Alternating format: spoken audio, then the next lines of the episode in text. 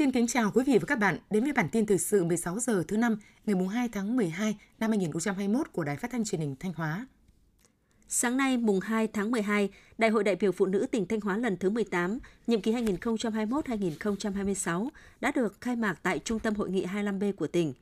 Dự đại hội có các đồng chí Hà Thị Nga, Ủy viên Trung ương Đảng, Chủ tịch Hội Liên hiệp Phụ nữ Việt Nam, Đỗ Trọng Hưng, Ủy viên Trung ương Đảng, Bí thư tỉnh ủy, Chủ tịch Hội đồng nhân dân tỉnh, lại Thế Nguyên, Phó Bí thư Thường trực tỉnh ủy, Trưởng đoàn đại biểu Quốc hội tỉnh, Đỗ Minh Tuấn, Phó Bí thư tỉnh ủy, Chủ tịch Ủy ban dân tỉnh, Trịnh Tuấn Sinh, Phó Bí thư tỉnh ủy, các đồng chí nguyên lãnh đạo tỉnh qua các thời kỳ, các đồng chí ủy viên Ban Thường vụ tỉnh ủy, Ban chấp hành Đảng bộ tỉnh, lãnh đạo các sở ngành cấp tỉnh, các huyện, thị xã, thành phố và 301 đại biểu đại diện cho hơn 1 triệu phụ nữ trong tỉnh.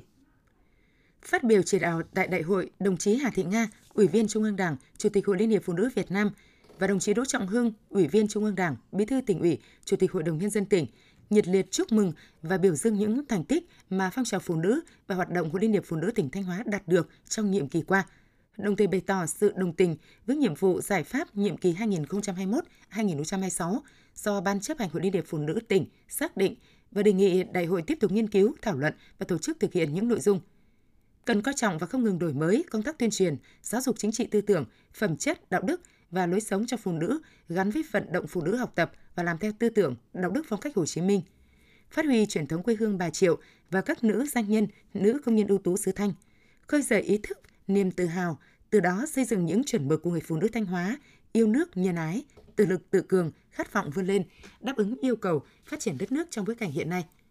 Các cấp hội phụ nữ tỉnh Thanh Hóa cần thực hiện tốt vai trò nòng cốt chính trị của tổ chức hội là cầu nối quan trọng giữa Đảng, chính quyền với phụ nữ và nhân dân.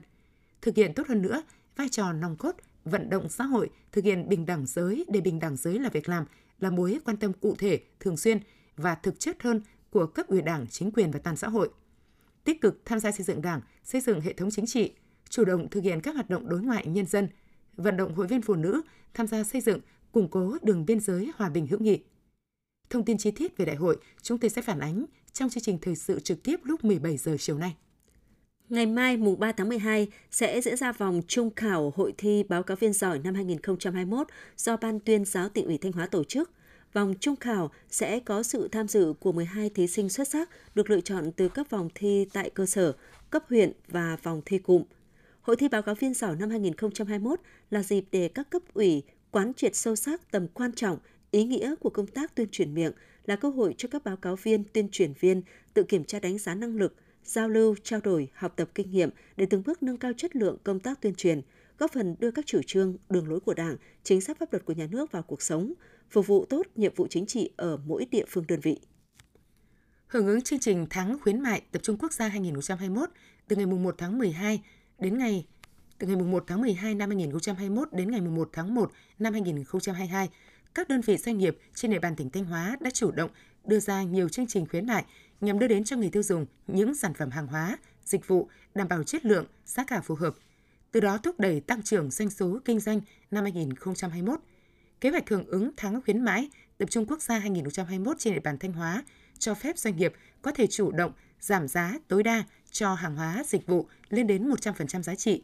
Dự kiến trong tháng khuyến mại sẽ có khoảng 1.000 chương trình khuyến mãi giảm giá, quà tặng của doanh nghiệp, cơ sở kinh doanh trên địa bàn tỉnh Thanh Hóa được triển khai – ngành công thương cũng sẽ tổ chức nhiều hoạt động như Ngày mua sắm trực tuyến Việt Nam mùng 3 tháng 12, các hoạt động hội trợ, trưng bày giới thiệu sản phẩm tại địa phương. Qua đó, tạo sự kết nối giữa sản xuất và tiêu thụ, thúc đẩy tiêu dùng nội địa trong trạng thái bình thường mới. Hỗ trợ tạo điều kiện thuận lợi tối đa, đồng hành cùng với các tổ chức doanh nghiệp, người nộp thuế trong việc chấp hành nghĩa vụ với ngân sách nhà nước theo quy định của pháp luật và phù hợp với tình hình mới là mục tiêu chủ yếu được đặt ra tại hội nghị trực tuyến đối thoại giải đáp vướng mắc về chính sách thuế, chính sách hỗ trợ người nộp thuế bị ảnh hưởng bởi đại dịch COVID-19 năm 2021 vừa được Cục Thuế Thanh Hóa tổ chức vào hôm nay mùng 2 tháng 12.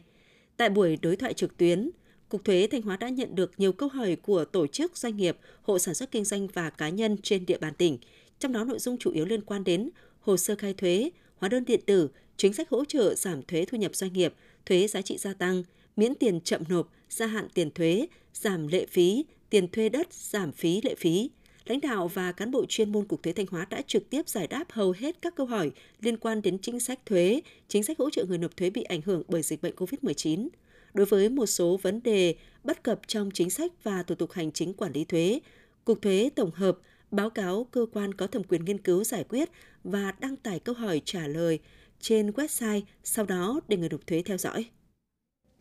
Ngân hàng Chính sách Xã hội tỉnh Thanh Hóa cho biết, những người dân vay vốn qua Ngân hàng Chính sách Xã hội sẽ được giảm 10% lãi suất vay theo các chương trình tín dụng chính sách. Theo đó, các khoản vay còn dư nợ từ ngày 1 tháng 10 đến hết ngày 31 tháng 12 năm nay đều được giảm lãi. Người được giảm là hộ nghèo, hộ cận nghèo, mới thoát nghèo hay các đối tượng có hoàn cảnh đặc biệt khác. Mức giảm 10% sẽ được tính trên mức lãi suất đang ưu đãi cho từng nhóm đối tượng khác nhau. Đáng chú ý, những người đã trả lãi rồi sẽ được Ngân hàng Chính sách Xã hội khấu trừ vào lần trả lãi tiếp theo.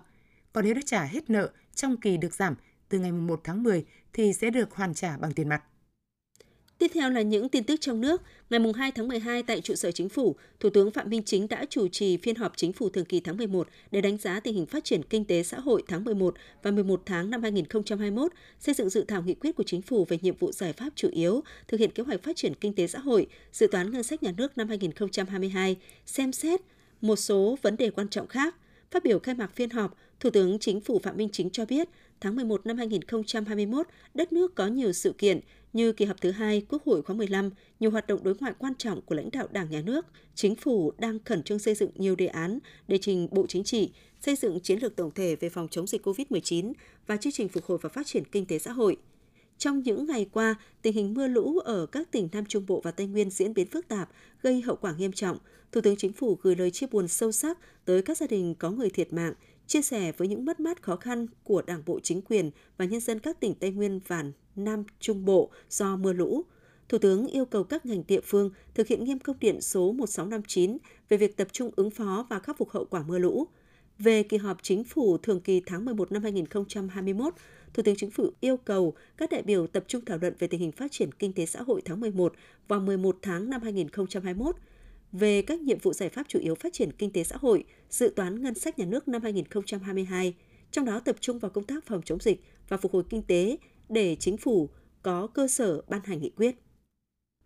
Sáng nay, Bộ Y tế tổ chức lễ tiếp nhận hỗ trợ phòng chống dịch của một số tổ chức doanh nghiệp với số lượng lớn vật tư, trang thiết bị phòng chống dịch.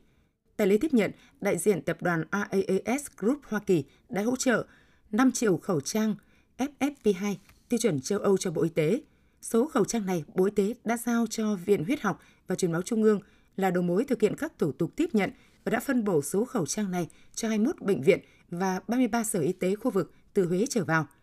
Công ty trách nhiệm hữu hạn Uniqlo Việt Nam cũng hỗ trợ 10.500 sản phẩm EISM cho công tác phòng chống dịch COVID-19. Công ty cổ phần dược phẩm CPC1 Hà Nội hỗ trợ 9,7 triệu ống dung dịch tiêm BFS Natri Chlorid Tổ chức chăm sóc sức khỏe quốc tế Hàn Quốc viện trợ hai hệ thống PCR,